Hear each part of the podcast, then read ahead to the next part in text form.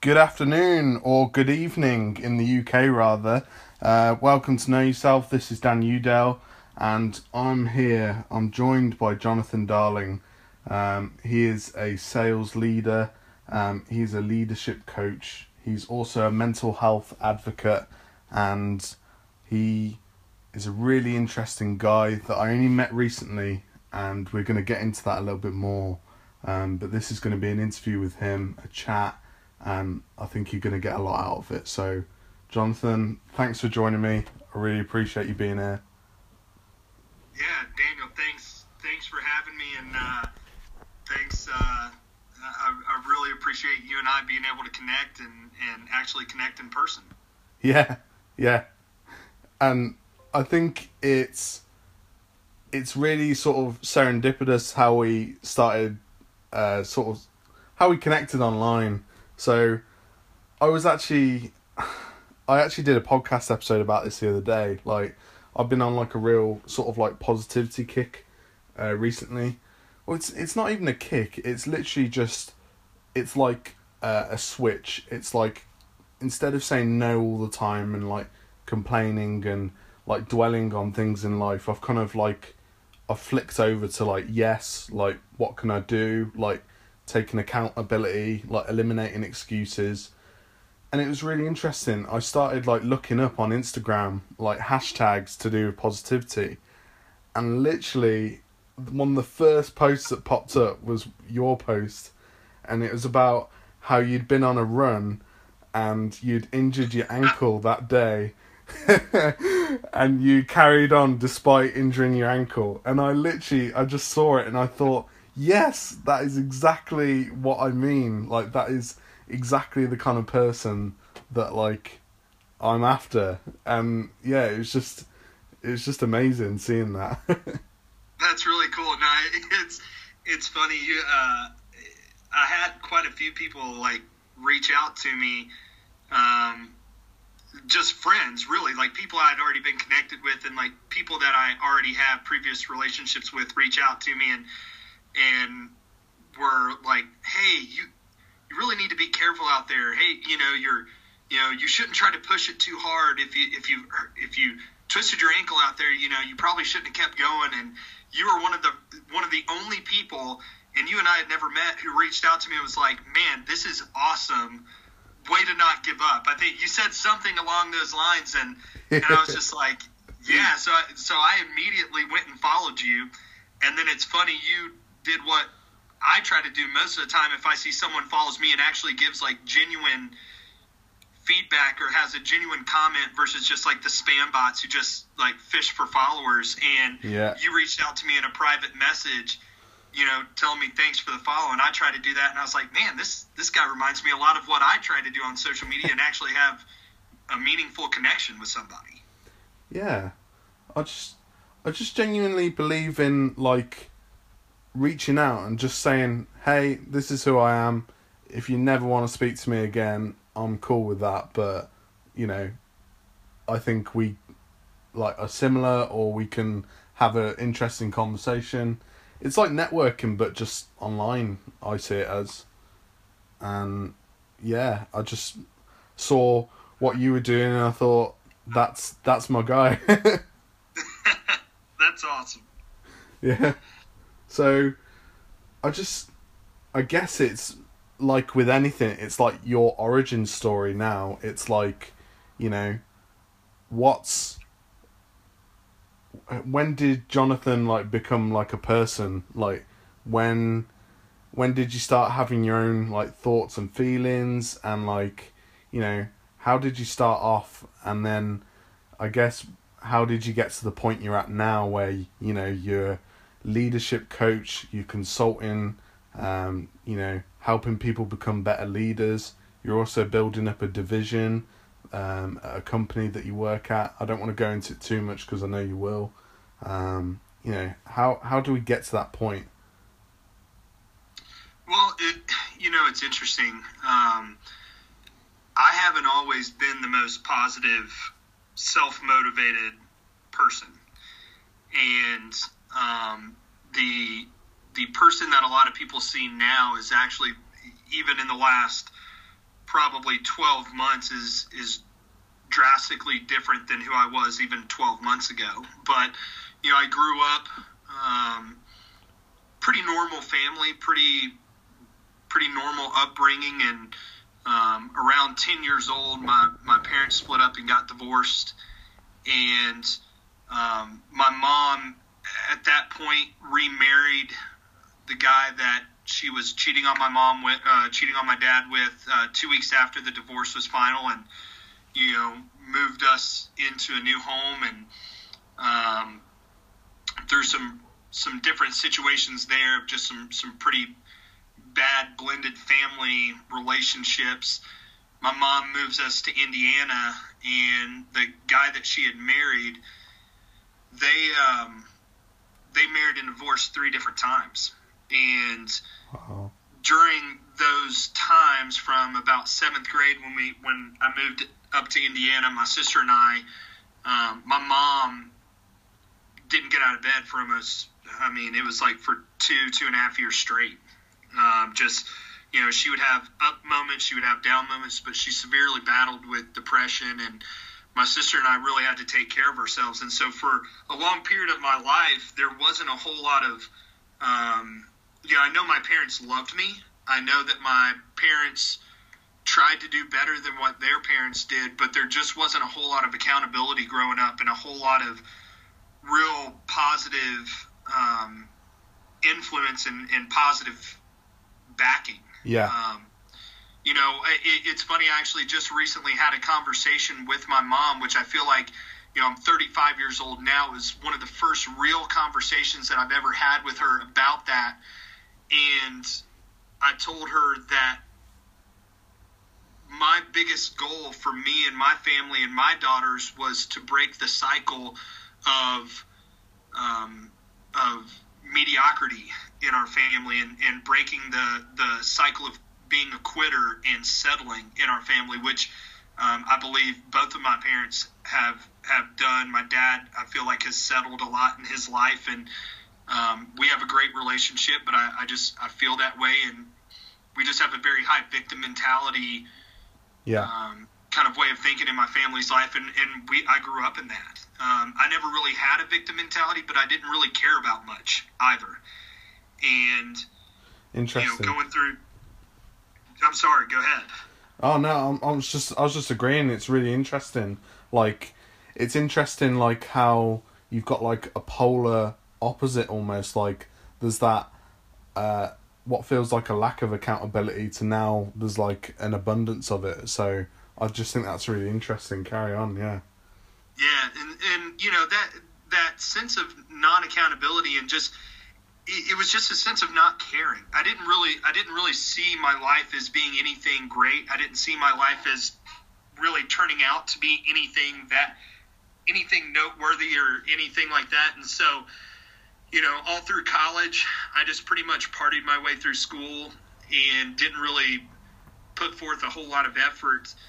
And um, you know, I, I the the perception of me was just I was just a, a loser, and you know, a lot of people I, I think sometimes in in people don't understand this when I say this a lot of times because it, it almost comes across very just harsh, but you know, everybody makes choices in their life. Yeah. And and we all we all have a choice. Everything we do, we have a choice. And you know, I was I was a loser because I was making loser choices. And a lot of people want to sugarcoat different conversations around things like that. You know, I was a little bit more overweight at one point, and the reason was is because I was making overweight choices. I was making choices that kept me in that cycle of being overweight. That's who I was, and we try to gloss over that and make it really pretty. But no, I was I was a loser because I was making loser choices, and I was li- I gave people that perception of me because that's the choices and how I was living my life, and you know, I, I don't really sugarcoat that, and and you know, people will always try to make you feel better. Oh, you weren't a loser. Yes, I was. Um, I was making poor choices, and you know, really, it it came down to about eight years ago. Um, really, you know, meeting my wife and having someone in my life that believed in me more than I believed in myself. Um, it came down to me finding spirituality, which is which is something that you know really kind of holds holds me strong and, and kind of base. And then it also came down to, you know, about a year ago in September, I did a 24 hour challenge with a Navy SEAL and a group of people to go out and hike for 24 straight hours. And wow. The whole concept behind it was learning how to really identify your inner dialogue, what it says to you, and realize that your inner dialogue is just full of crap.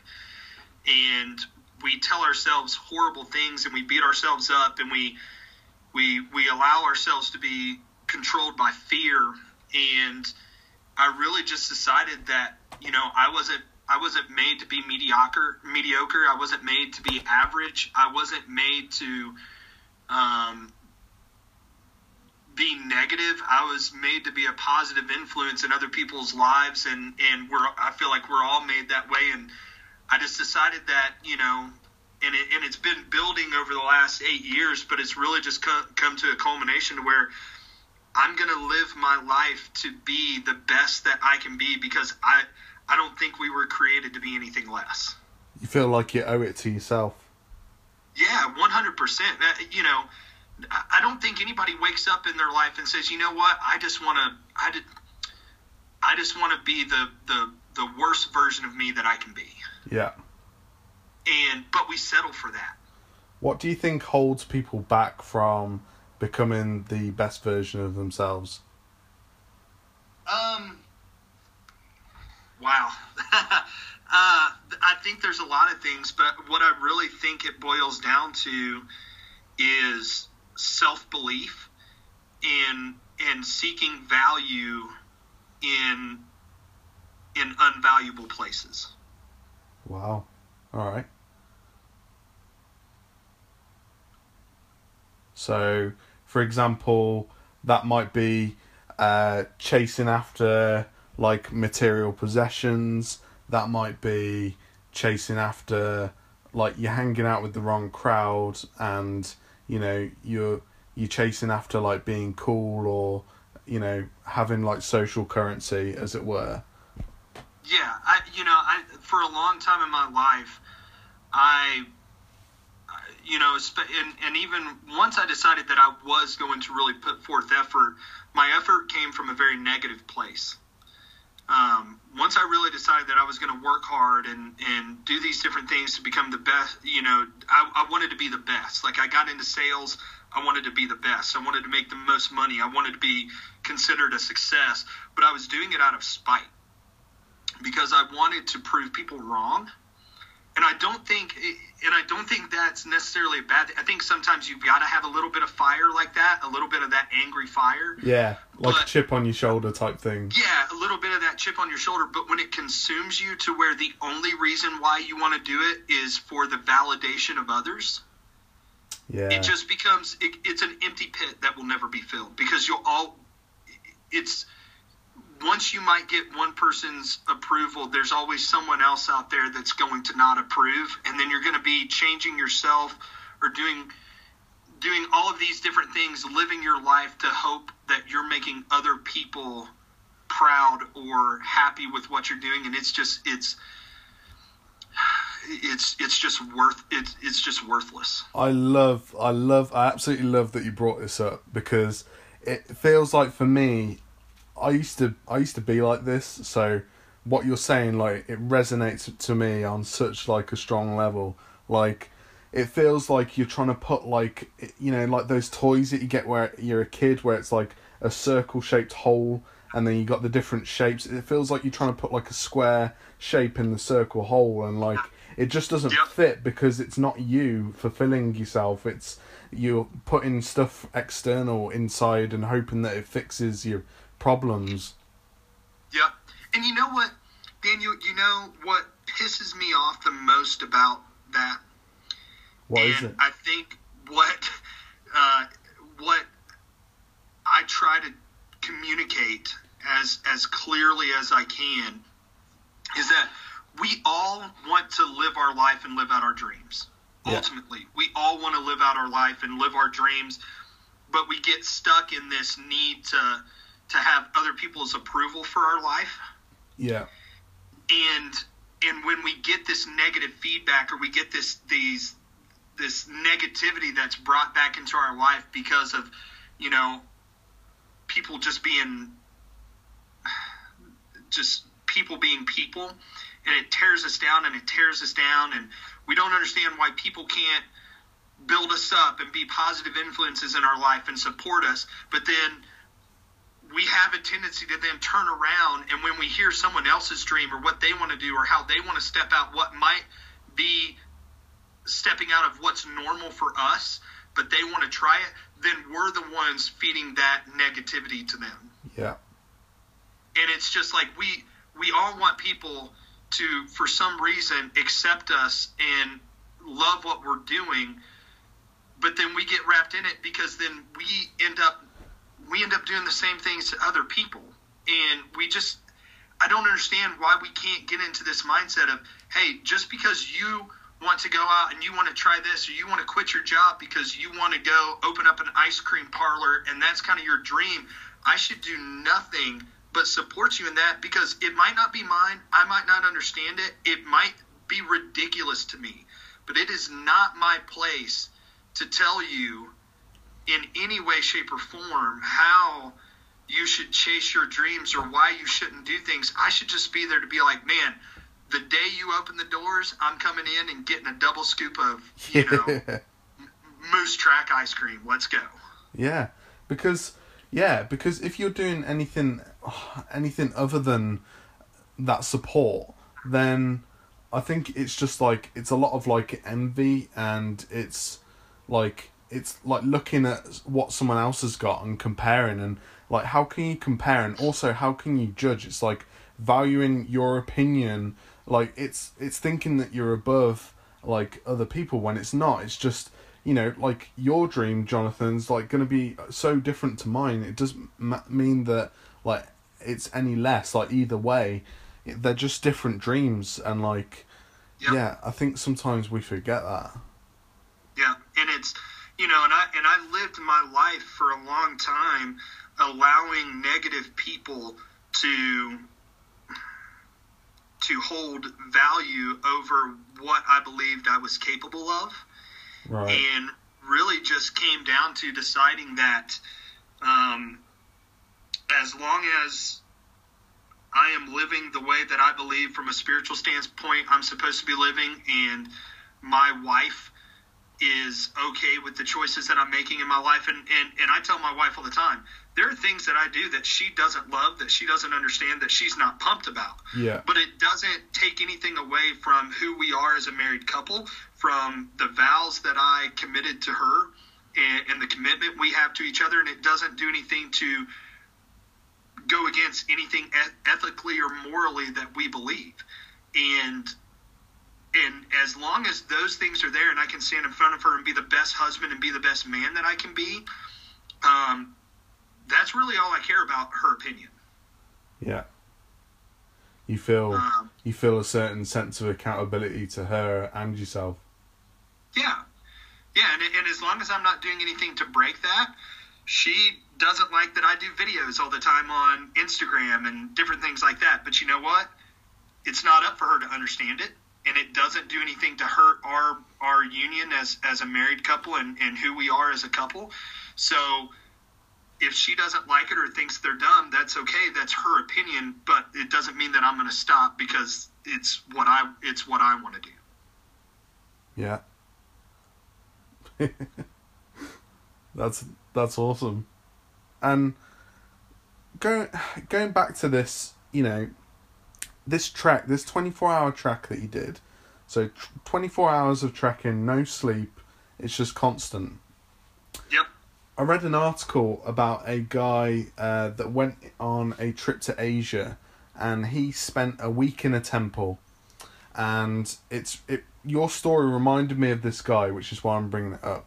He went to this temple and he went with these monks, and what they do as a community for ten hours a day, they go and they sit in this room. No one talks to each other. There's no technology, nothing. They just go and they sit, And this journalist went out and visited this, you know, I'm not sure if it, I think it was like a temple. I don't want to say monastery because I think that would be wrong. I think it is a temple. And he went and sat in that communal hall and meditated with them for a week. And they didn't tell him anything, they, they didn't give him any instructions.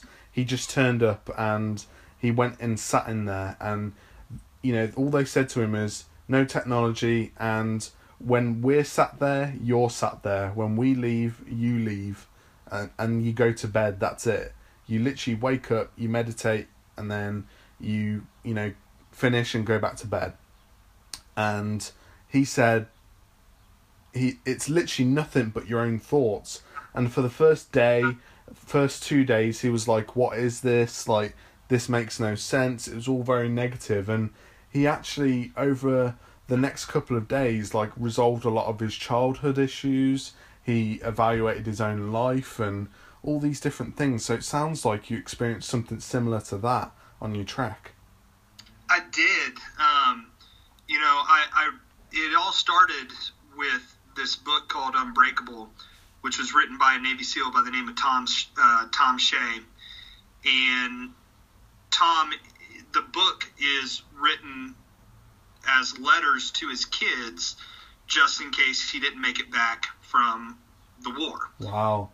And um, he talks about all these different life, life lessons that he would want to instill in them, you know, and want them to know if he wasn't around. And he talked about this, the 24 hour challenge and how you, you know, anybody can go out and walk for 24 hours.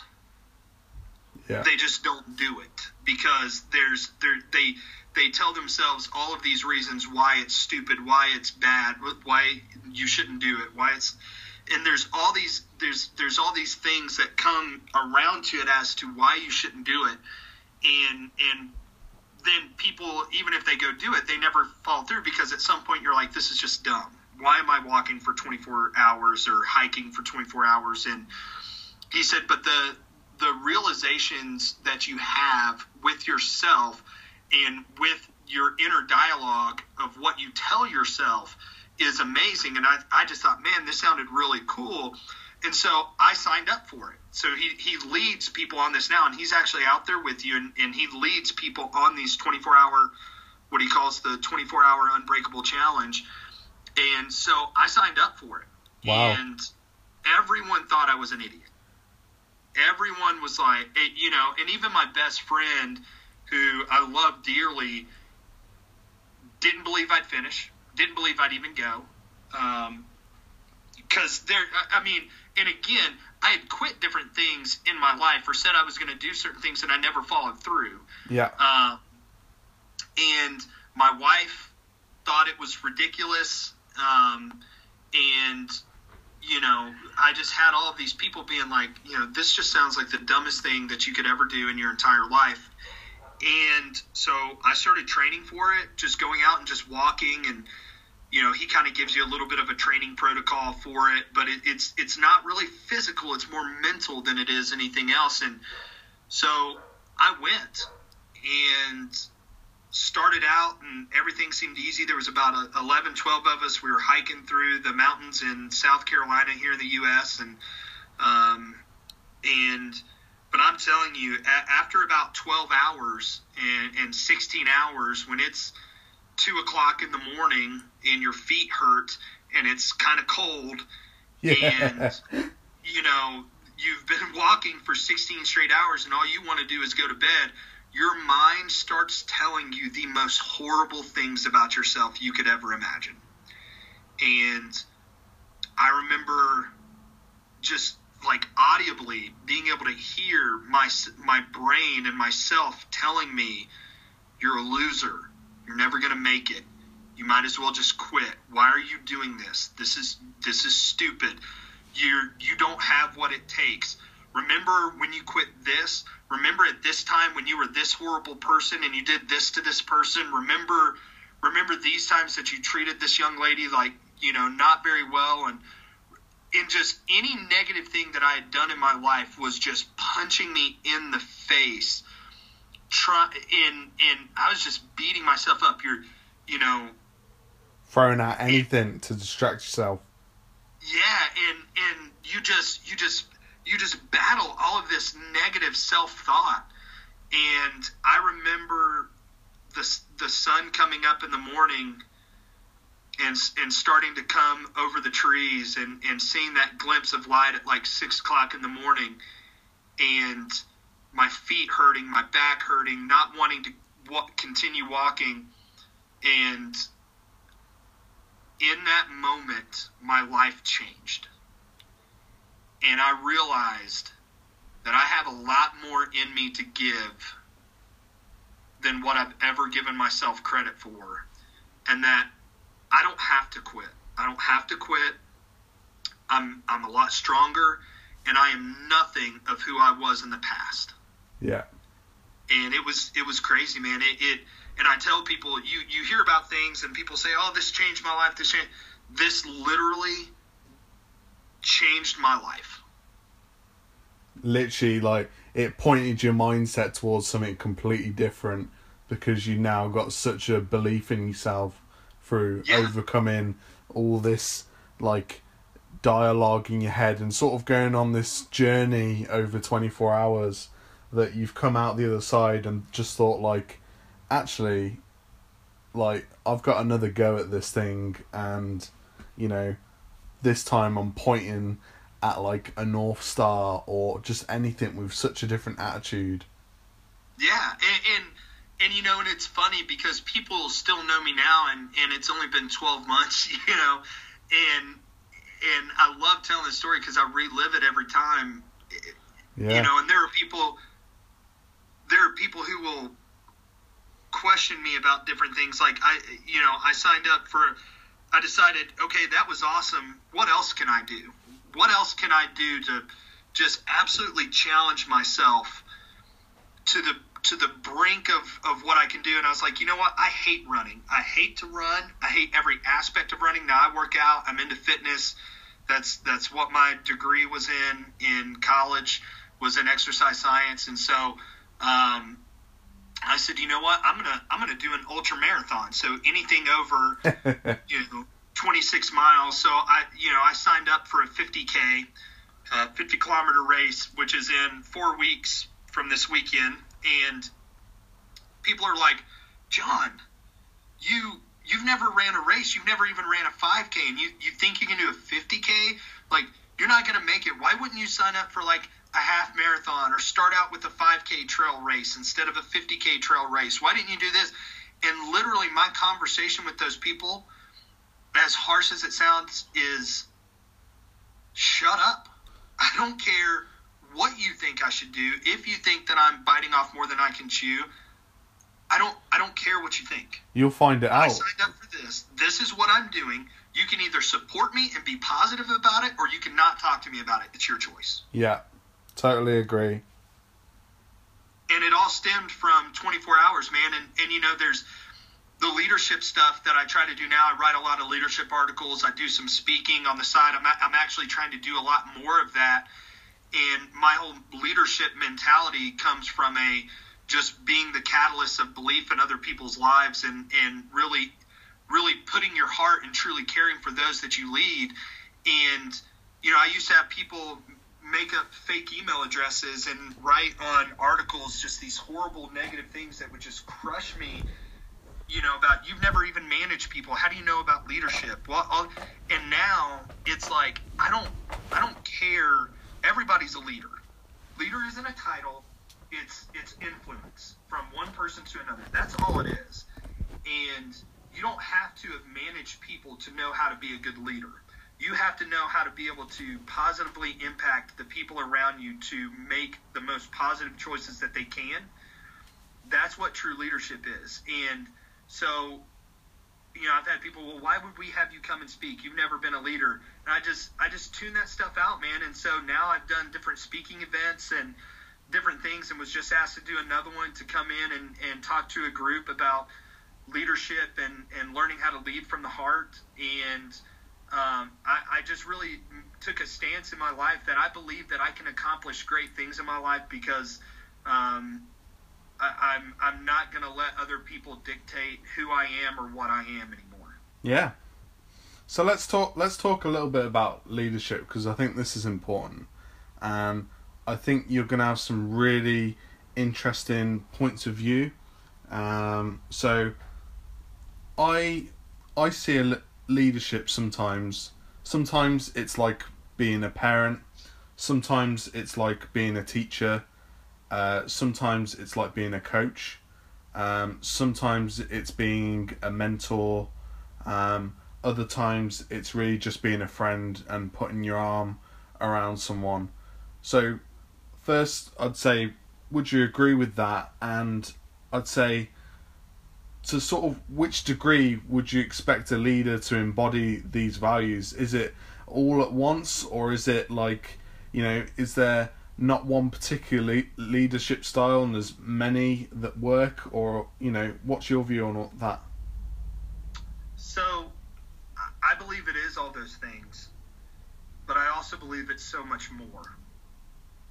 Um, I believe, I believe all of those things require all of those all of those titles require great leadership, and I believe sometimes we forget what, in my opinion, true leadership is, which is just building a relationship with another person to be the most positive influence you can be in their life. And I would say you those are some of the easiest places to display relational heartfelt leadership because they're they're positions of particularly great influence over someone else's life where a lot of times the relationship is already built. Um, when you're a parent, you already have that built-in relationship with your kids. Yeah. Now we forget we we forget a lot about how our kids are small people. They're not children. We're not raising children. We're raising adults.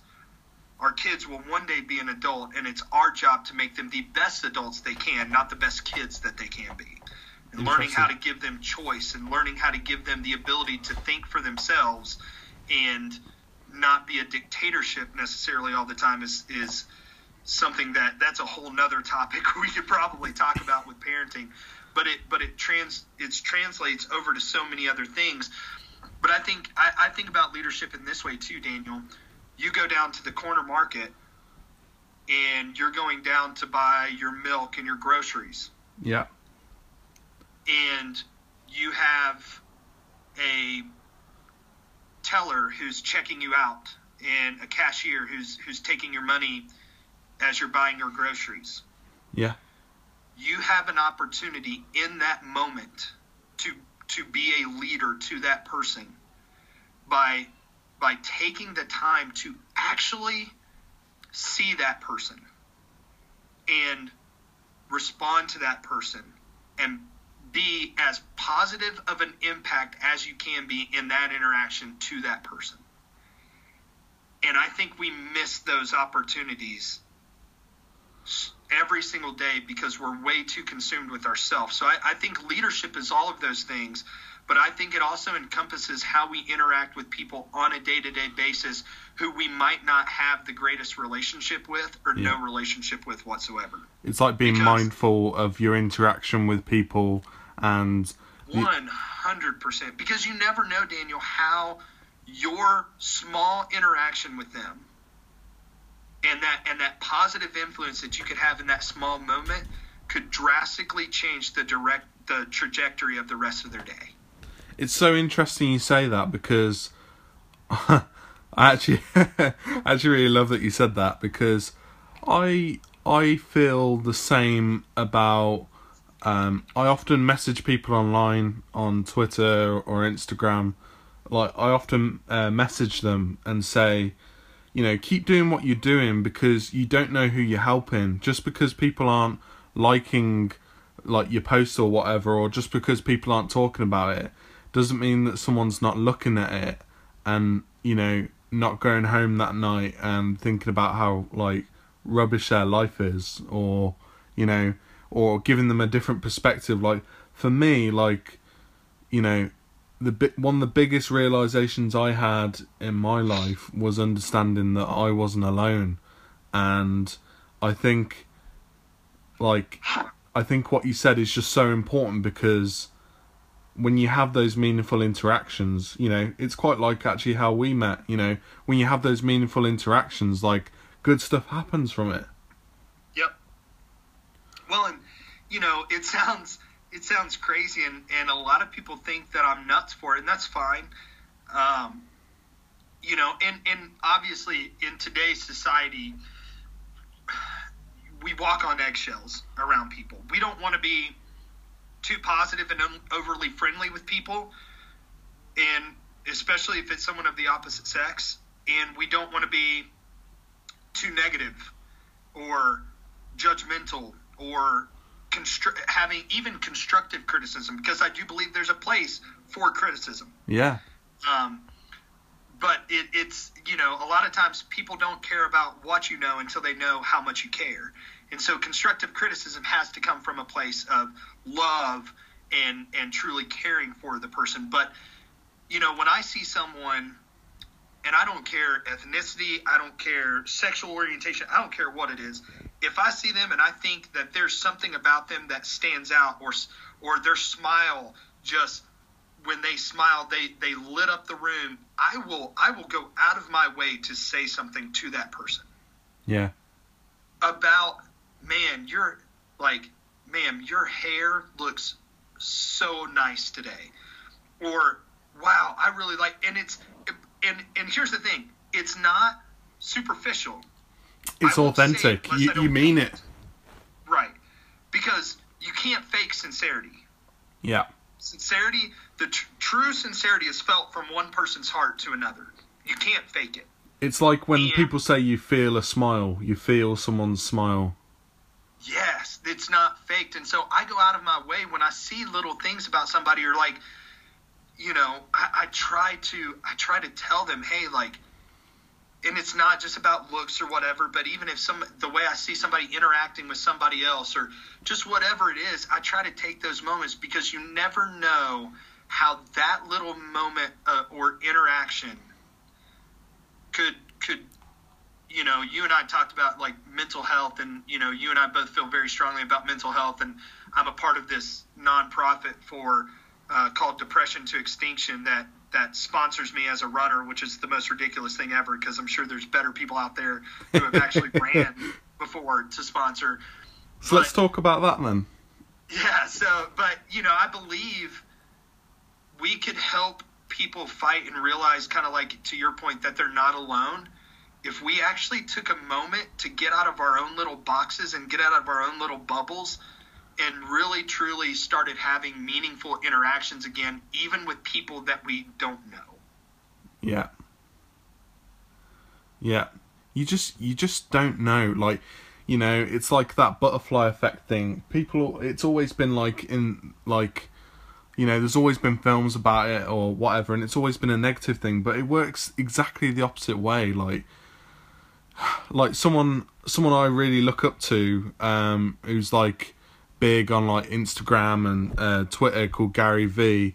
Like, oh, I love Gary Vaynerchuk. Really, you're a fan as oh, well? yeah, huge fan. you're gonna love this. He he literally he talks about karma being practical, and like I I I just believe in it because it's so true. Like you just don't know. You know, you hold a door open for someone and you look at them in the eyes and you smile at them. They feel good and they do the same for the next person, and it just passes on. But like yep. maybe it doesn't, but at least you've done your bit to like get the ball rolling. And like it's like you know, it's like it's the same with mental health. Like you can wait for legislation to be passed, you can wait for like some like big celebrity to start talking about it. Or you can just have the conversation yourself. Like you know with your group of friends, your community. Like, I just think there's you know, it doesn't always, you don't always have to wait, you can take control. 100%. And, you know, I love Gary Vee talks a lot about make positivity louder, which I'm not going to throw Gary Vee under the bus, but I've been saying that and hashtagging that for a long time. just, just saying it. Not saying he took it from me, but you know, one of the things that I look at, and I've, I've talked to a buddy of mine a lot about it. I would love to start, you know, almost like a nonprofit called Make Positivity Louder, and Yeah. sell sell T-shirts and different things to help build playgrounds in you know impoverished communities and and help do outreach to you know help promote positivity because it's it's so easy to be negative. But you know what? It's so easy to be positive too.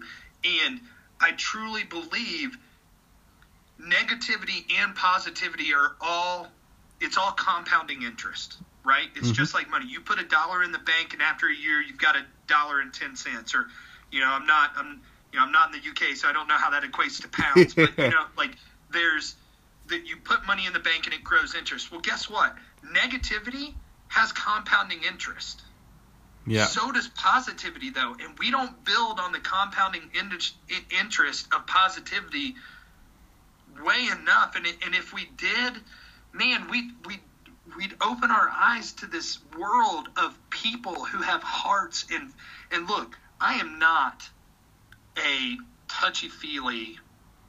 I am a sensitive person, but I, I'm a I am a man's man. I believe in masculinity. I believe in true manhood Yeah.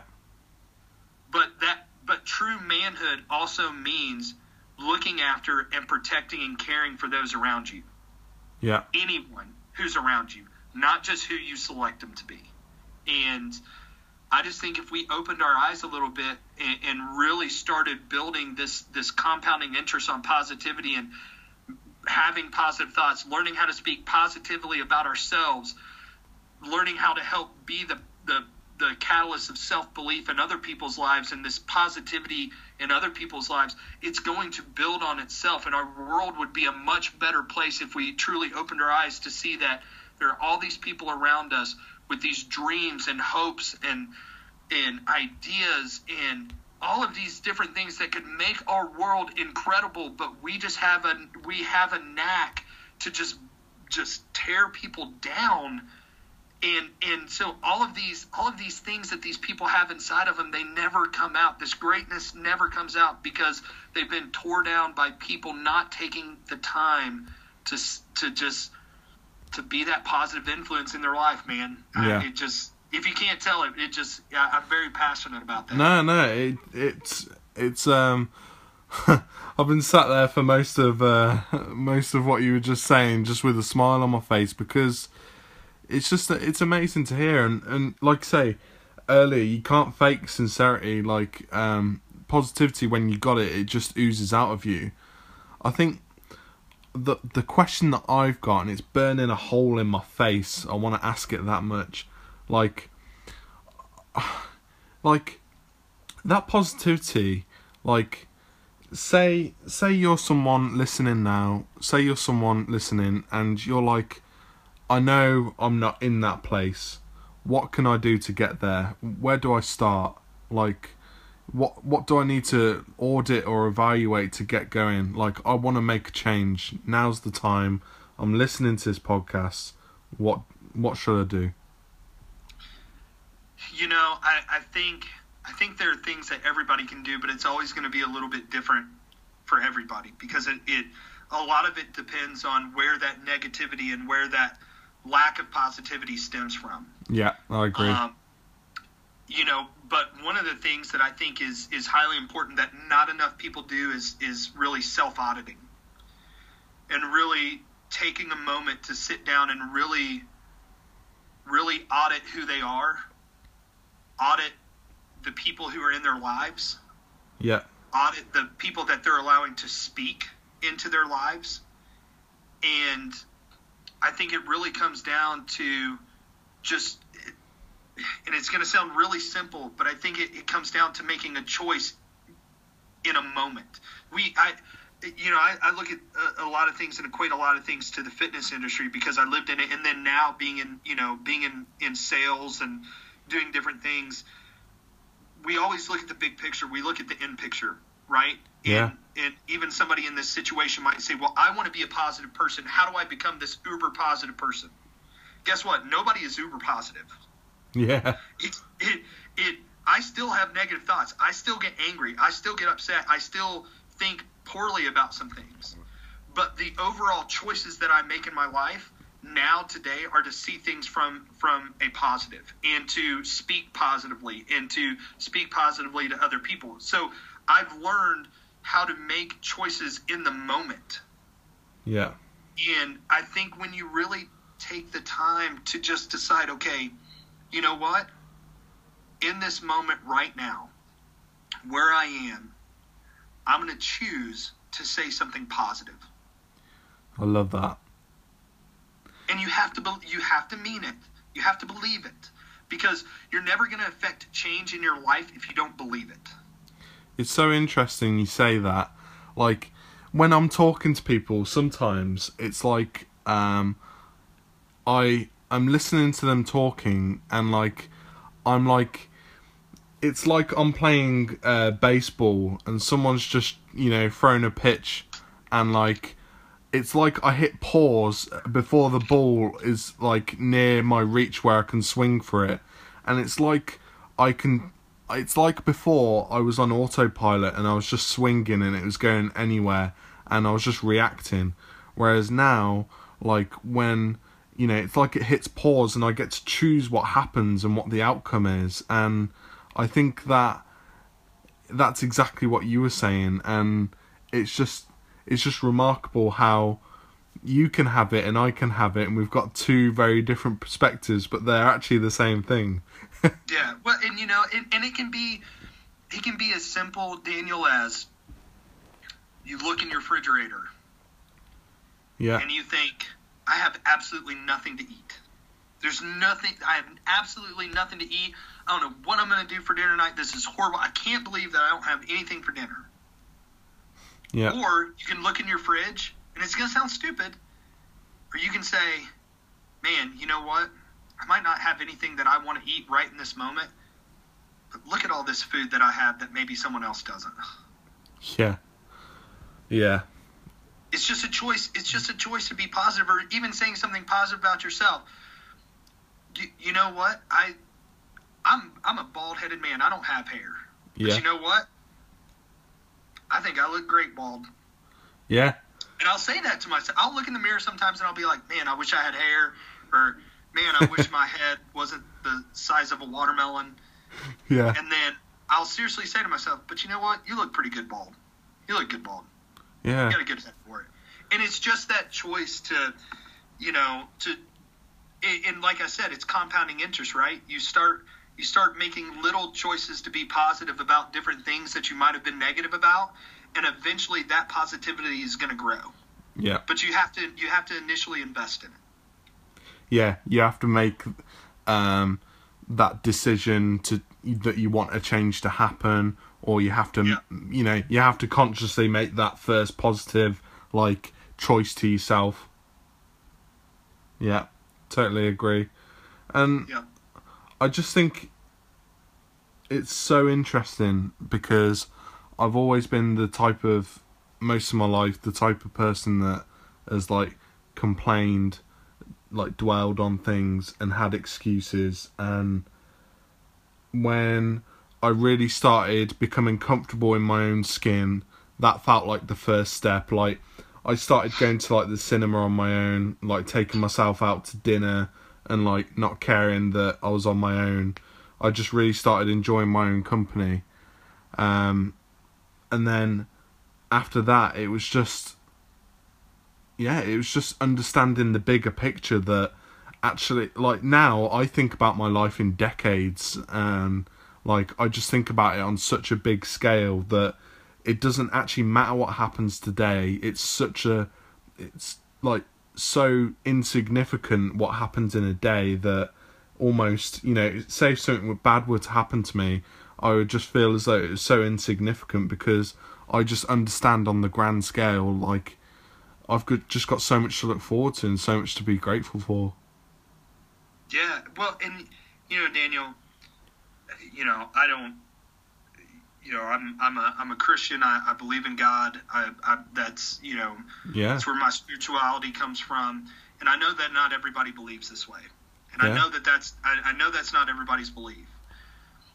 but I find it hard to believe that anybody who's been born on this planet thinks that they were born to be nothing. Yeah. I find it hard to believe that anybody, and I know that sometimes we can feel that way, and I know that sometimes that that can that can just be the way that it seems like things have played out in our life.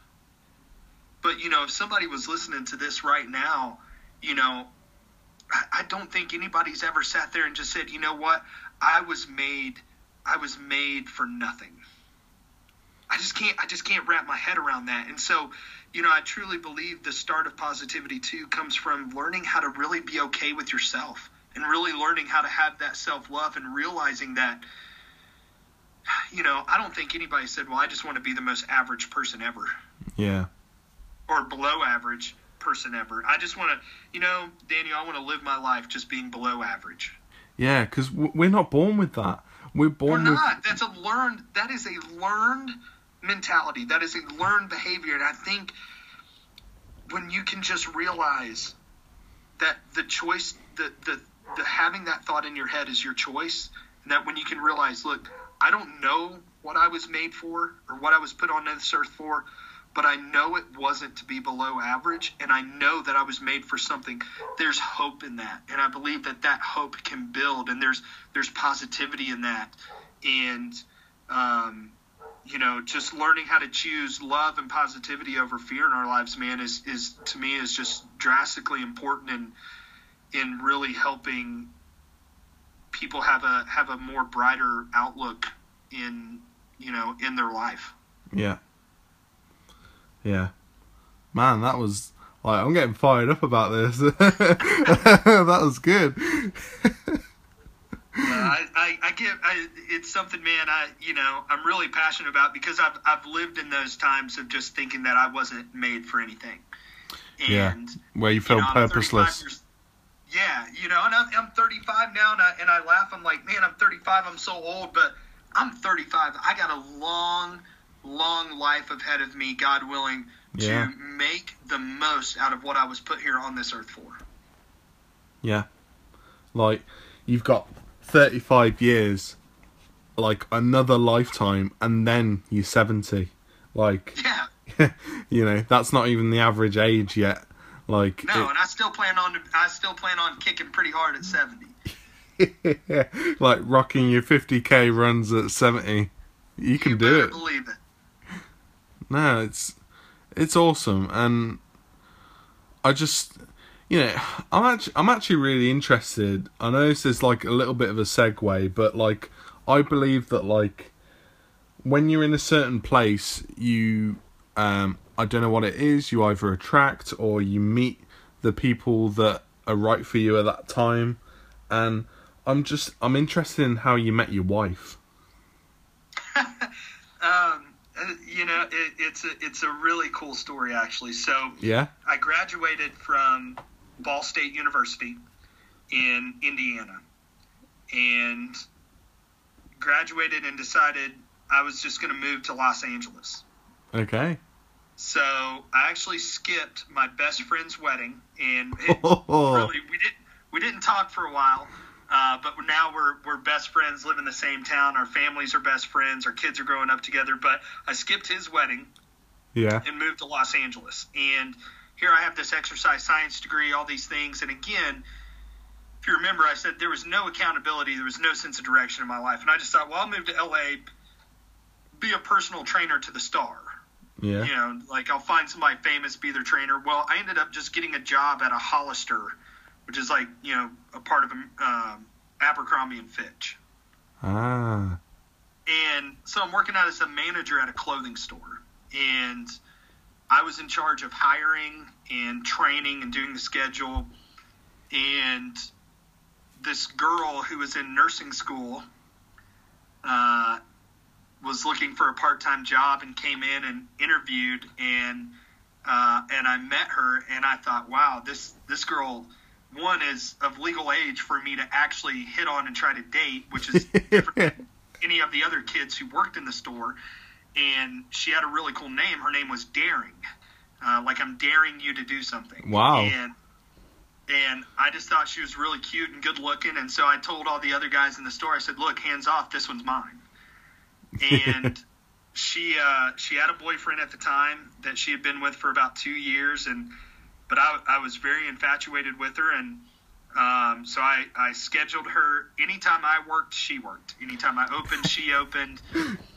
And every time her boyfriend would come into the store, he would probably find me standing in the same room with her, talking to her. And I would always tell her, like, look, you know you don't want to be with that joker. You know you want, you know you love me. And uh, eventually they broke up, and we started dating. And about a year and a half later, we were married, and we've been married um, almost nine years now, and have a six-year-old little girl and a three-year-old little girl, and uh, she Wow. is uh, she is absolutely an incredible woman. Wow. Because like I, I just I couldn't ignore I couldn't ignore your wife because of what you said earlier.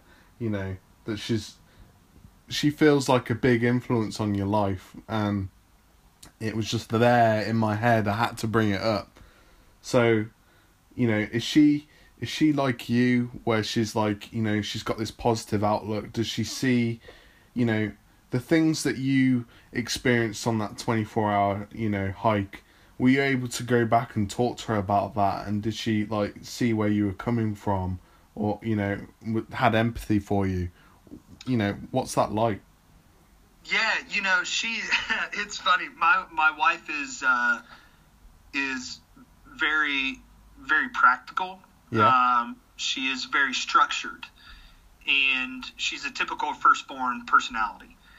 And where I am very fly by the seat of my pants, very, you know, I would probably say that I'm more of the emotional woman in our relationship. you were the one with the feelings Yeah, I, I, I, you know, I wear my feelings on on my sleeves, and and I'm not afraid of that. Like I've learned how to control them a lot more, but I that's just who I am. Like I, I live with my heart.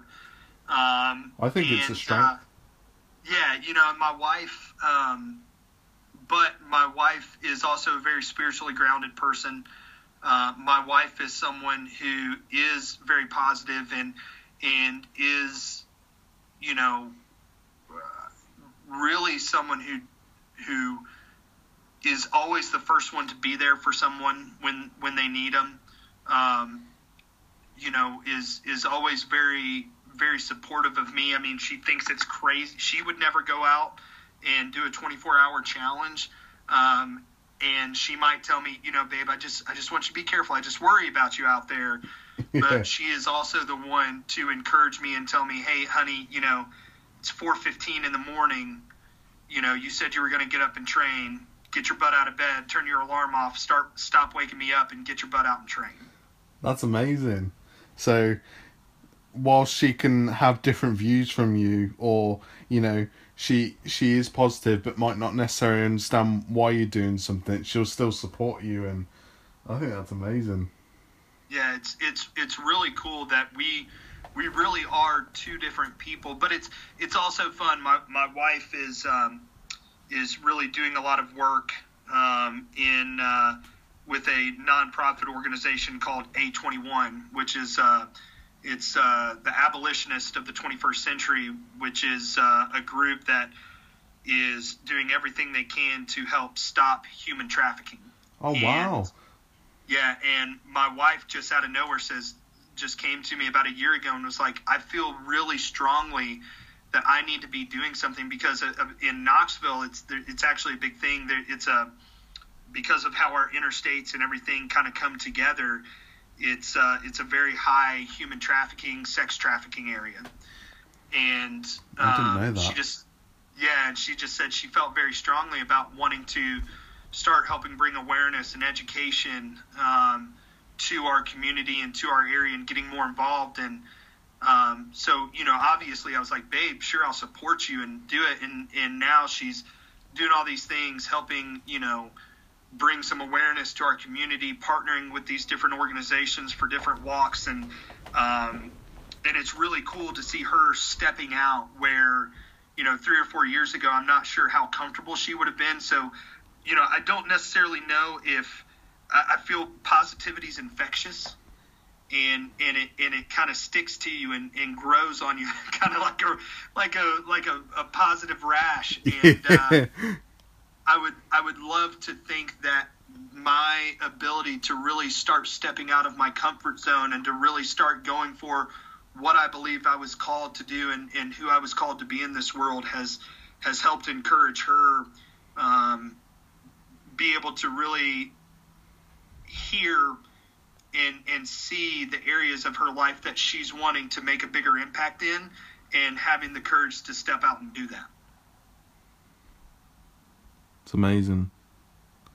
Like I, th- I th- I'm pretty sure uh, Tony Robbins has actually done some work as well.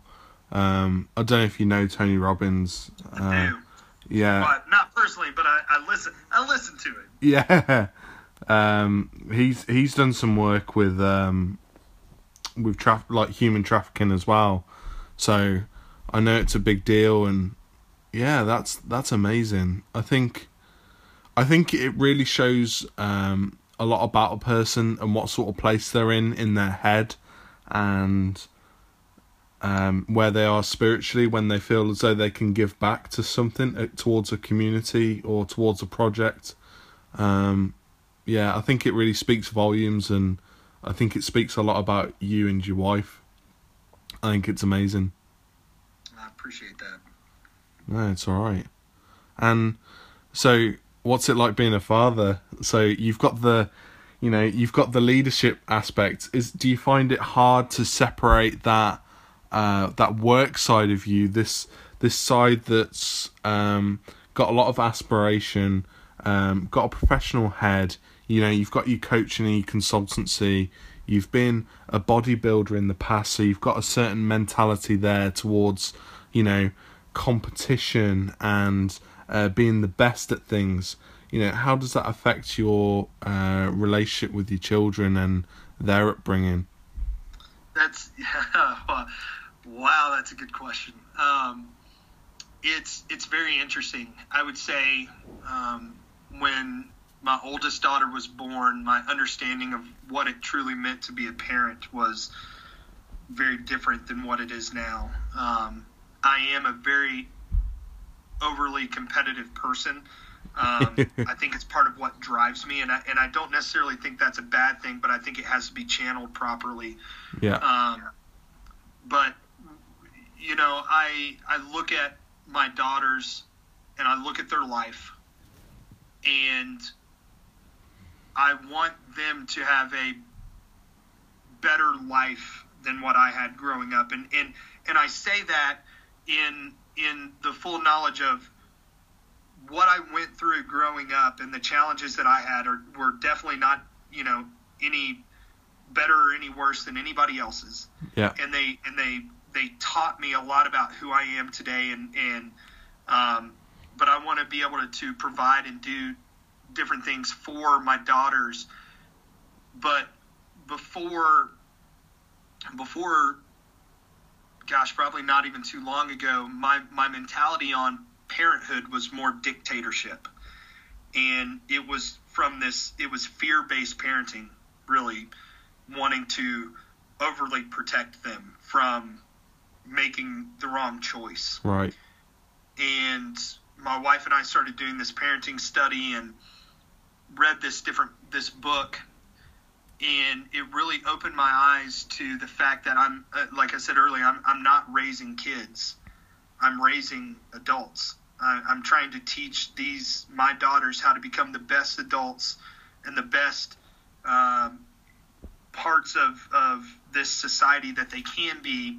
And in order to do that, I have, you know, I have to allow my daughters to have some control over decisions that they make in their life. And that doesn't mean that there aren't consequences to the decisions that they make, but get helping them learn and truly understand that one day it's going to be up to them to make the choices to either positively or negatively affect their life and and it's my role to help prepare them for that to hopefully make the best choices that they can and so it, it's really changed how it's really changed how I um, how I parent them and how I look at competition where before I wanted them to do the best and be the best where now I want them to make the choices that direct their life the best.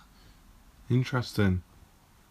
It it feels like that's a subtle sh- uh, shift, but like it's it's like when you're on a boat and like you change the trajectory a little bit, and at first it doesn't feel like you're going anywhere different, but like you know, like an hour down the line, you're on a completely different course, and it feels like that like subtle shift in your parenting style will have like hopefully positive like ramifications like as time goes on. Yeah, well, and you know, I'm I'm actually I'm I'm working on an article right now, leadership article. Um, eh, the the title of it is still a working title, but I think it's going to be titled "The Words of Leaders." Yeah. And I truly believe, you know, just like I was saying, our you know our ability to have this positive impact in people's lives. You know, we have the power of life or death in the tongue and what we say to people and what we speak to people can either speak life into people or, or and positivity or death and negativity and you know i was i was thinking about that one day because i was having a conversation with my oldest daughter and she wanted to go outside and roller skate Yeah. and I didn't want her to at the moment because I was doing different things for work. We were getting ready to go out um, and leave, and so there was different things going on. But the way that I communicated that to her was, "No, sweetheart, you can't roller skate. You can't roller skate. You don't know how to roller skate. Don't go out there and try to work on. You can't. You can't roller skate right now. You Yeah. can't do it." And when I sit down and really think of the verbiage that I use in that moment, and it really hit me after I had that conversation with her, my daughter, if she works hard enough and sacrifices enough for what she wants most, can do anything. Yeah. And I, sh- I don't want to be the person that ever makes her remotely have any doubt in what she can or cannot do. At that moment in time, it was my preference that she did not go roller skate, but I didn't communicate it to her that way. I communicated it to her that she can't do it.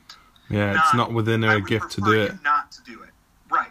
And, and it's it's just the difference in language, and so you know, so I really started thinking about how do I communicate to my daughter, and should I instead of saying you can't do something, saying, honey, I would prefer you not to because of X, Y, Z, because it's my preference, not hers. It's not. It has nothing to do with her ability.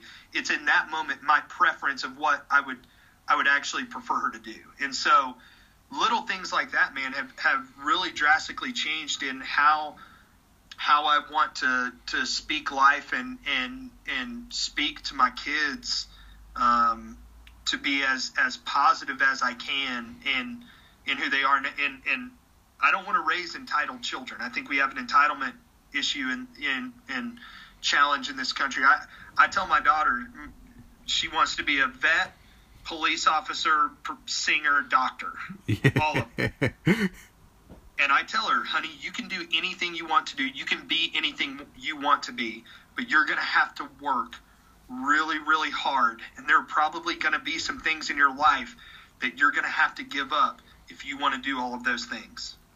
it's like the reality check of it like you know you can you can have those things and you can work for them like it's about like gauging and like they can start to appreciate and learn at a young age like do i do i want to work for those things because then that gives you an idea of like what you actually enjoy doing and what you like don't enjoy Right. doing like i would never be a doctor for example because I don't enjoy the mathematics that goes into like calculating a dosage or like you know stuff like that for example Yeah. but I love helping people and that's why like I'm training to be like a therapist you know like it's it's interesting what you're saying.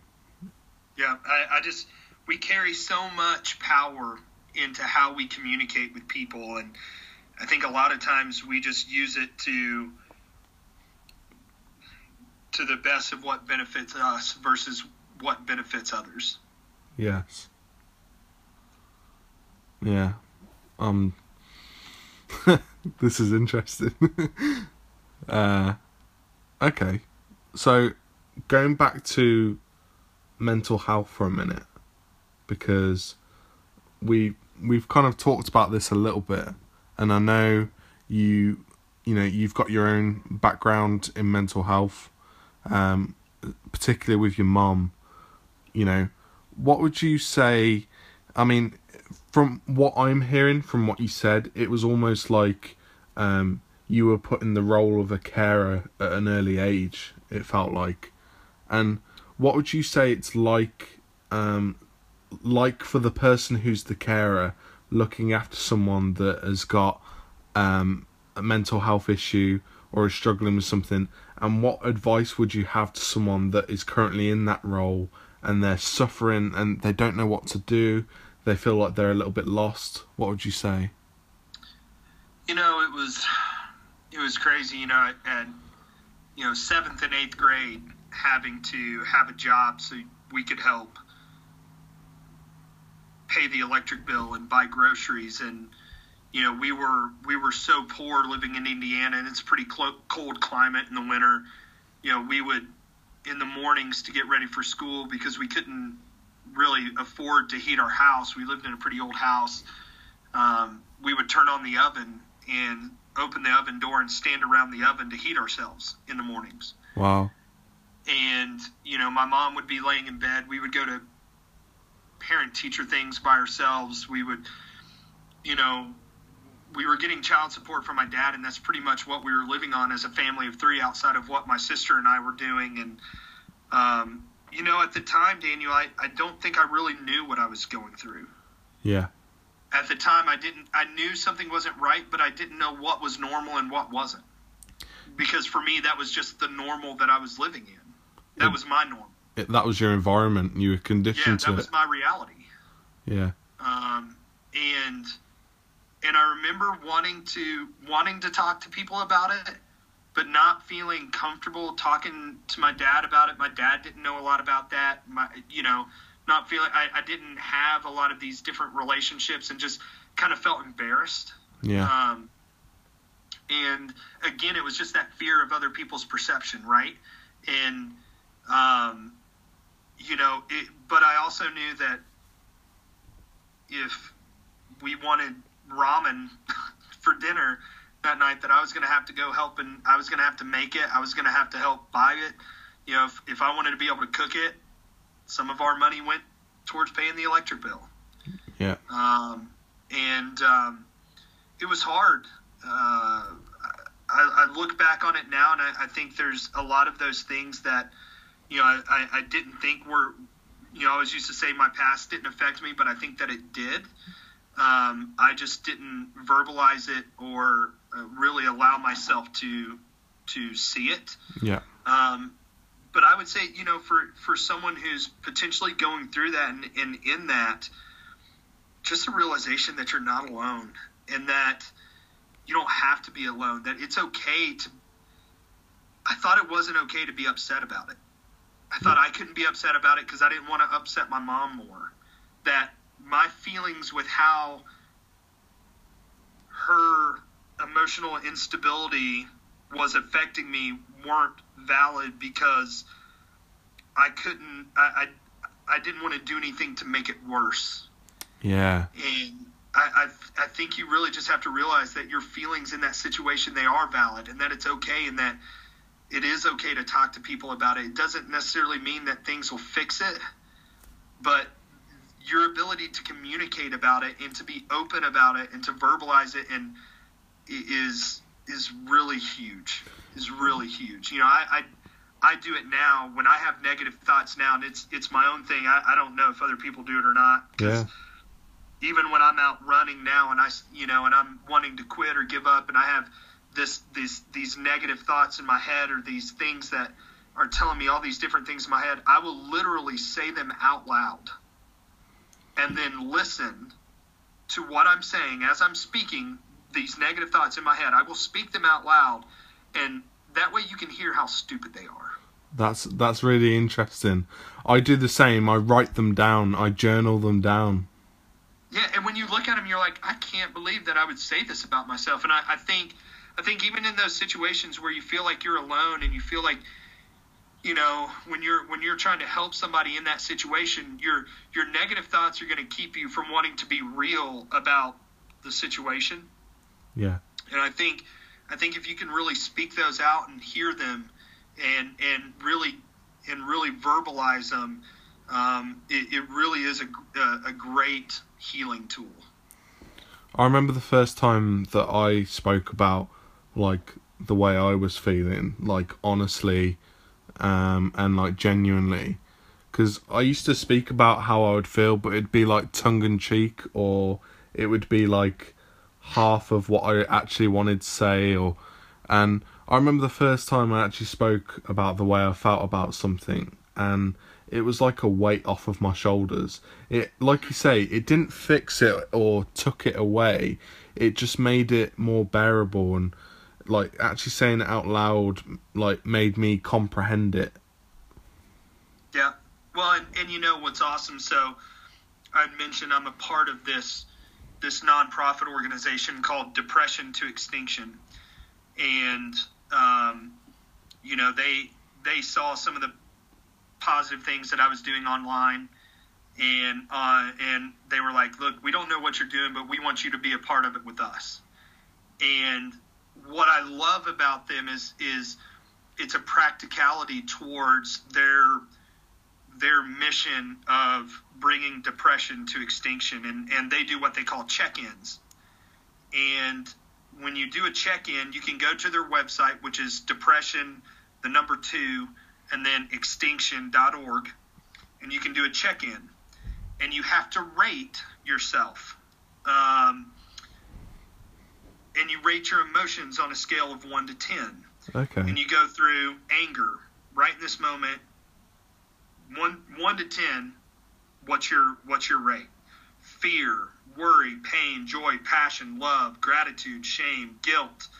And then it gives you an opportunity to is there anything else you like to share? And then at the end of it once you share um, and and we do live they have live ability to do live check-ins now where you you can actually call somebody and do a, a live check-in who will ask you anger. Where are you at right now? Worry where are you at? Joy. They also ask for an affirmation statement something like i will i can i am and then you fill in the blank and then that person on the phone or when you do it online you will actually get an email from a live person who will then will then affirm that statement back to you. That's amazing.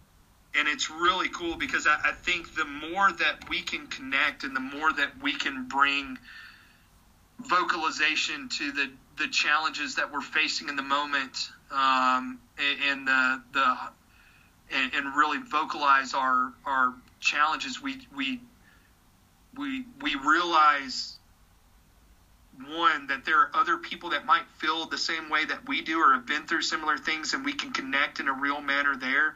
But then it also gives us that feeling like you said just that weight off of our shoulders that just for that brief moment um, we feel a little bit more free we actually do depression to extinction they were just in nashville i think they're going to be doing another one uh, i don't know what city but they do they will go to like a different city. They just did one in Boston and set up a table and will have a sign that said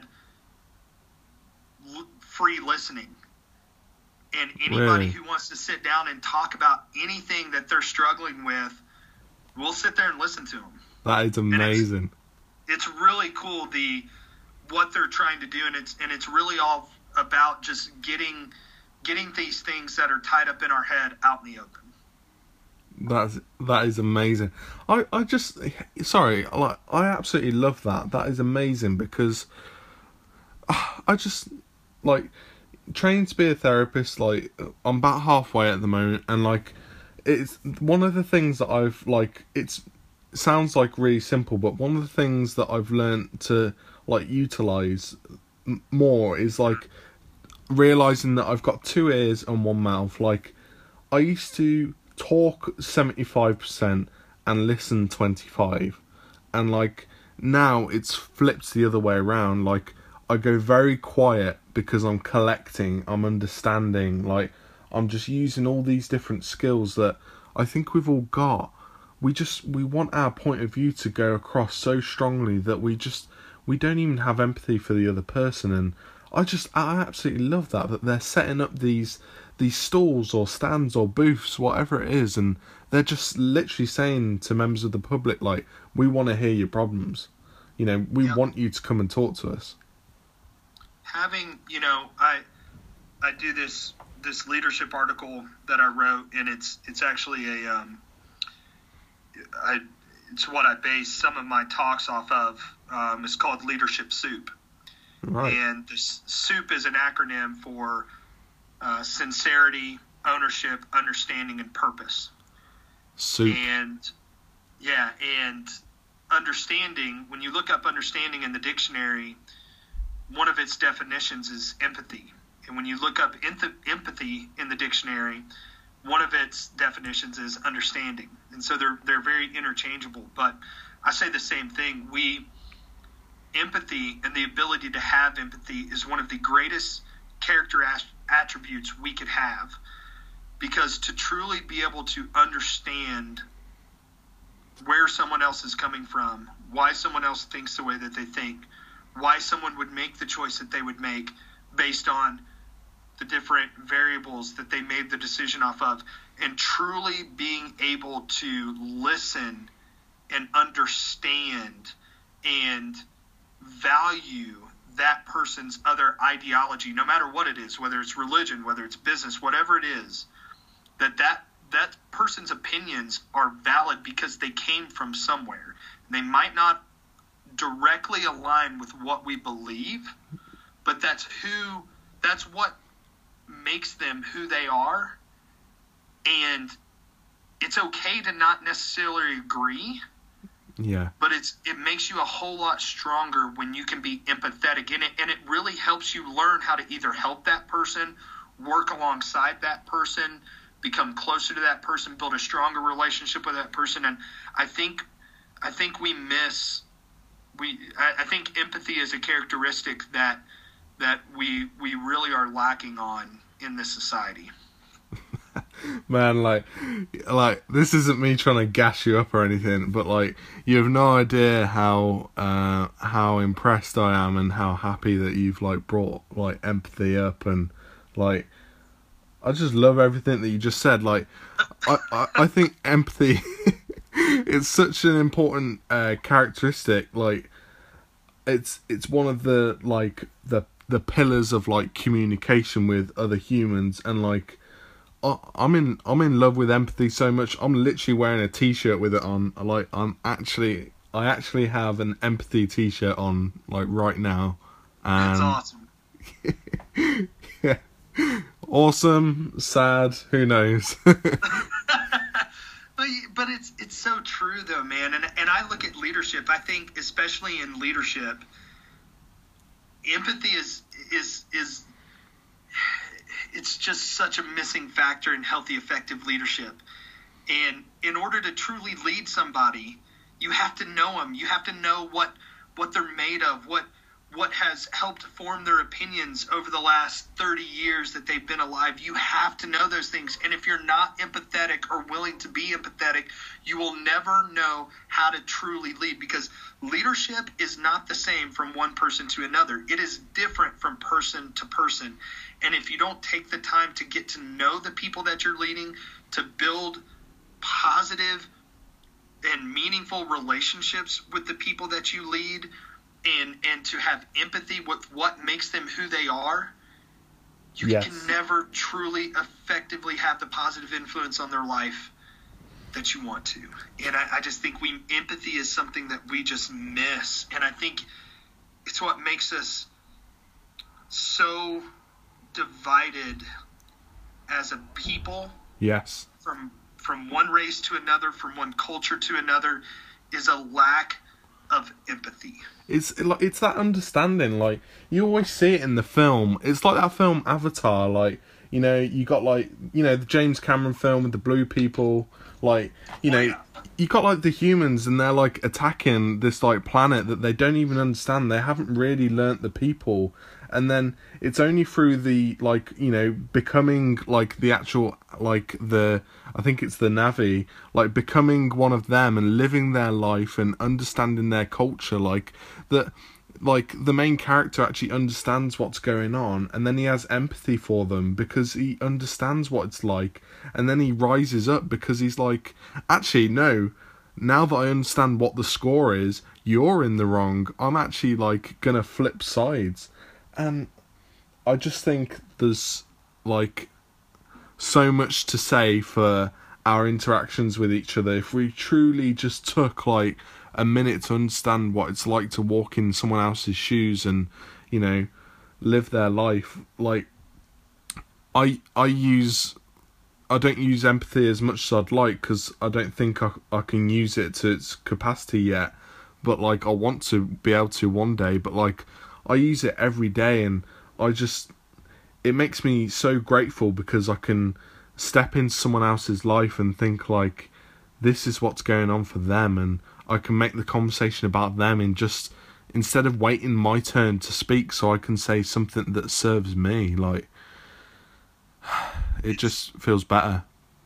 It's you know the the challenge Daniel that that what I see is that our lives have been so convoluted with stuff. And the the um the the the focus on self is is higher than it's ever been before. We've we've put self on a pedestal over anyone else, and it's and it starts with everything. I mean, Burger King. You go to a Burger King, it's have it your way. We want everything our way. We want we want our technology in our faces. We want everything quick, easy, and dirty. We don't want to have human interaction, which is why we have automatic, you know, ATM machines. You know, uh, why we now have the ability to go in. You know, I I rented a car yesterday here in Salt Lake City uh, where I would travel to, and I did it in a kiosk. I didn't even talk to anybody. And we've got all of these things that we're setting up in our lives to remove human interaction because all we care about is ourselves. And the world has continued to tell us over and over again through social media, through everything, that we are the most important thing there is.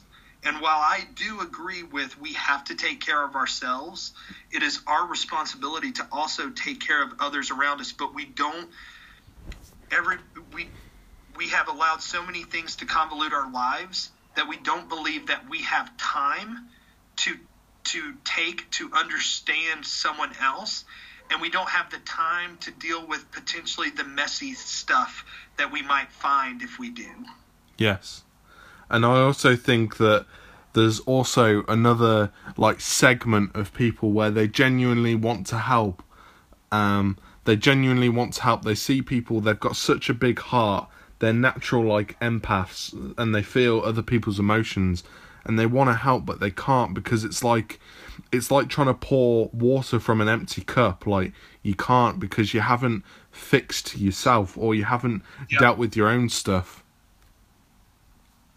Yeah yeah i mean and and it's it, it's just funny man. We we we miss we miss so many opportunities with because we just are so consumed with with ourselves and and and this this chase that we believe is for wealth or fame or popularity or whatever it is. And it goes all the way back to again just finding our value from this these statuses that other people have set that determine success or not and and whether or not our lives are worth anything. And and you know it it just drives down that sense of wanting to really get in the trenches with somebody else and do life with other people. And and you know life has always been made to be relational.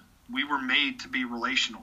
And yeah. uh, we're, we're we continue every day to move away from having to be in relationship with other people. And and uh, and and I think that's um, you know I, I think that's how we get better we get better. We, yeah, it's dirty and it's messy and it's hard having tons of people in your life, and people are going to disappoint you, and the, it's not always going to be pretty. But we're not on an island.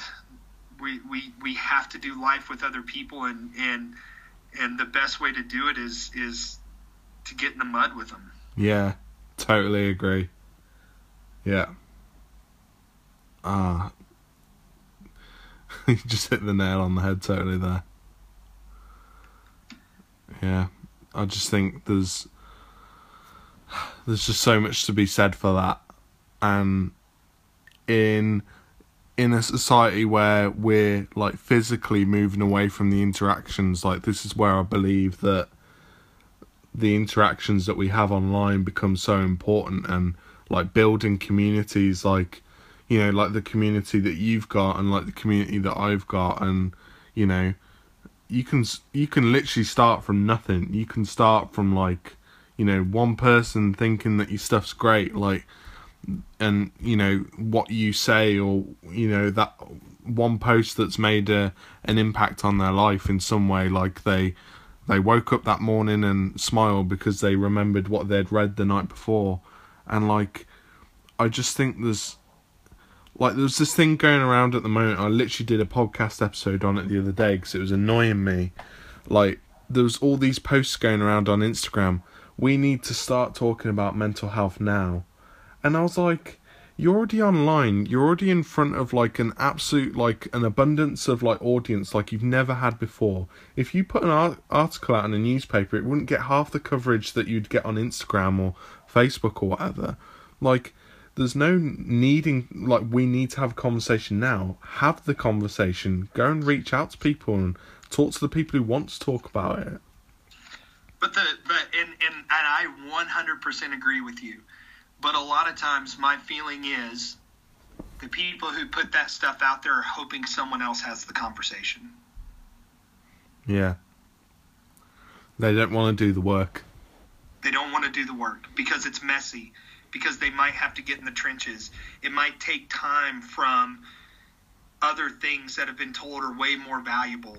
And and I hate that because I, I agree. You know, I you know, I I don't put the positivity online because I, you know, and, and make different videos and do different things because I just have tons of time in my day to make an Instagram video. Yeah. I do it because I'm hoping that somehow, some way, maybe somebody, somebody has a better day because of it. And, and we, you know, it sounds so cliche, but we can't wait for other people to do what we could do right now. Yeah. That's right. Like you, it's like that thing where you you step into the kitchen or like you, like I listened to a podcast by a guy called uh, Andy Frisella. I don't know if you've heard of him. Love Andy Frisella. Ah, uh, so uh, see, John, I knew. I've seen him. Yeah, I've seen him speak in person. Really? Yeah, man. He's a he started uh 1st Phorm. He's he's incredible, man. I I knew you were my guy. I knew it. See, uh, Andy was the very first podcast that I started listening to, and then from Andy, I started listening to Ed Mylett. I don't. Uh, I, I've heard Ed Mylett speak in person too. I love him. Ah, okay. I'm I'm double jealous now. so fr- from uh, from listening to Andy, he had Gary on, and that's how I got introduced to Gary. Now I've actually met Gary in person. I was really lucky, and I got to now meet I'm him. Jealous. Yeah. ah, see, I was expecting you to go. No, I've seen him speak. yeah, no, never, never once. I'd love to. I'd love to though. Uh, he's incredible, like in person. It's exactly what you see and hear on his podcast and more. Like, yeah, he's just he he is himself and nothing else. and like, like it was really interesting. I I've changed a lot because of and listening to Andy and Gary. Like the way they live their lives and the principles they live by, they've like heavily influenced me.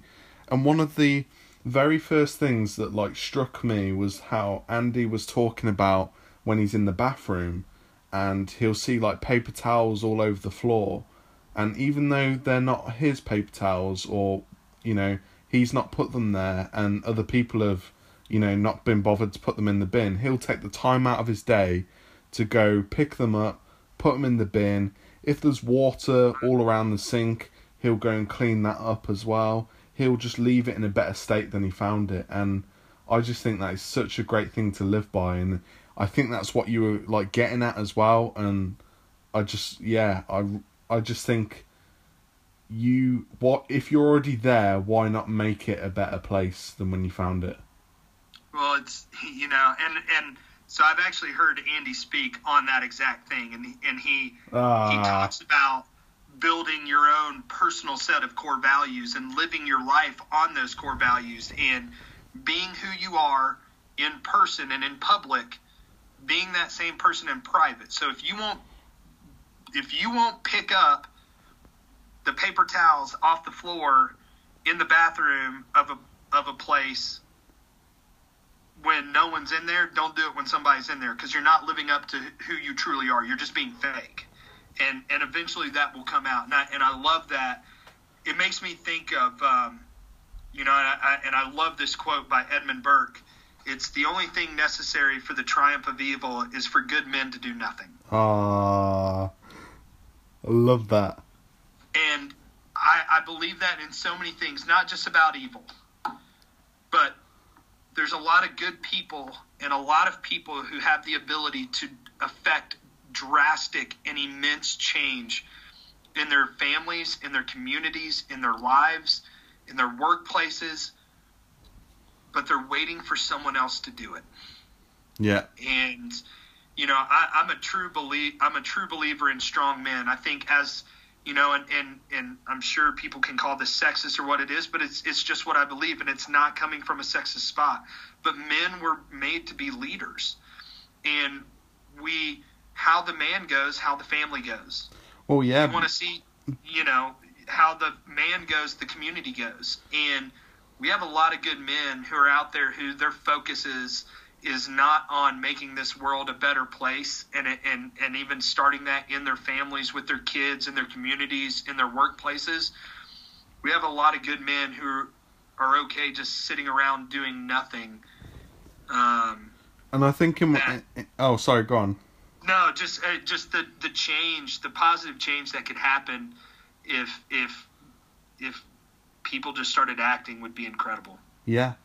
And I think in our own way as well, what's happening now, like, you know, with like the change in like society and culture, like we're realizing that like, you know, women have been leaders all along as well, like, you know, leaders in like leading a family whilst like the man's not there and like, you know, like leading like by gathering a harvest like together based Yep. on the stuff that the man brings home, like, you know, we're just like we're just learning all the time and it works like from both sides. Like i think there's people who do and there's people who don't. And it's like guy girl like whatever you know religion race. I think there's people who want to act and there's people who don't.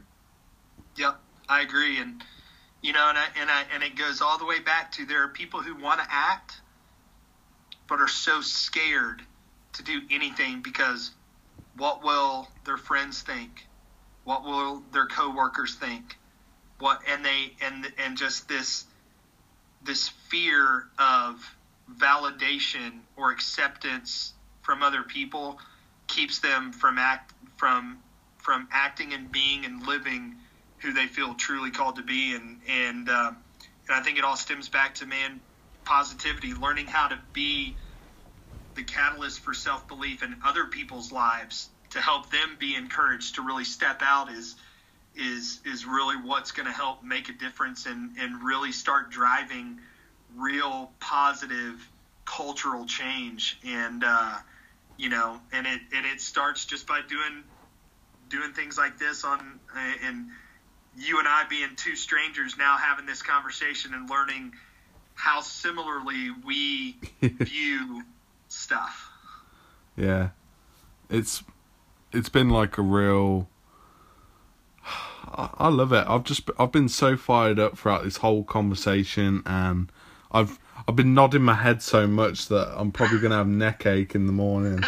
like you can't see me, but I've been nodding so much, and it's just it's nice. Yeah, it's like say two strangers come together. They've got a certain point of view on life or a certain perspective, and like we've like talked about like so much. We've covered a lot, and I think the advice that you've given out. I think um, the compassion that you've shown um, for like yourself and other people, like for your non-for-profit work, and you know, I think there's compassion in leadership. Like I genuinely do. Like, um, you know, it's nice to think like, oh, easy for you because you're a leader and you've got people under you doing the work. But like, you know, like I'm I'm a manager at the uh, company that I work at now, and like it's it's not easy because you know the the pressure's on you and you know um, I think for you to be able to help out leaders and give them advice and also to look at your own background and past and think I don't want people to go through the same things that I've gone through and I also want to help my kids and you know I want them to be able to choose a, better life than I had for themselves and you know, really create that as well. I don't want to spoon feed it to them. I just think, man, like you've just got so much going for you, and like, yeah, you're just an inspiration. And like, I think I saw that when I saw your post, like, and it just spoke to me. And I'm just so glad that we had this conversation. Uh, I am too, man, and I, I, I've enjoyed this thoroughly. I, I you know, I, I still laugh sometimes. I, I don't and, and I think it comes from the heart of things too. I guess I, I don't I don't really view myself as that as really an inspirational type person, but um, I, I, really I really appreciate you you saying that, and I and I think um, what you're doing as well, just your your genuineness to reach out and, and want to have a conversation like this is is really huge, and I, I just you know, I have these thoughts and these different things in my head, and I, I enjoy talking about them, and I, I feel very honored uh, that that you would be willing to have somebody like me on to to ramble about my viewpoints on positivity and oh man and life. So I appreciate it. I'm like, I'm like so gassed up to have you here, and I like, I'm, I'm grateful that you've taken the time out to come on here and I'd love to have you back again because like there's so much more stuff that I could chop up.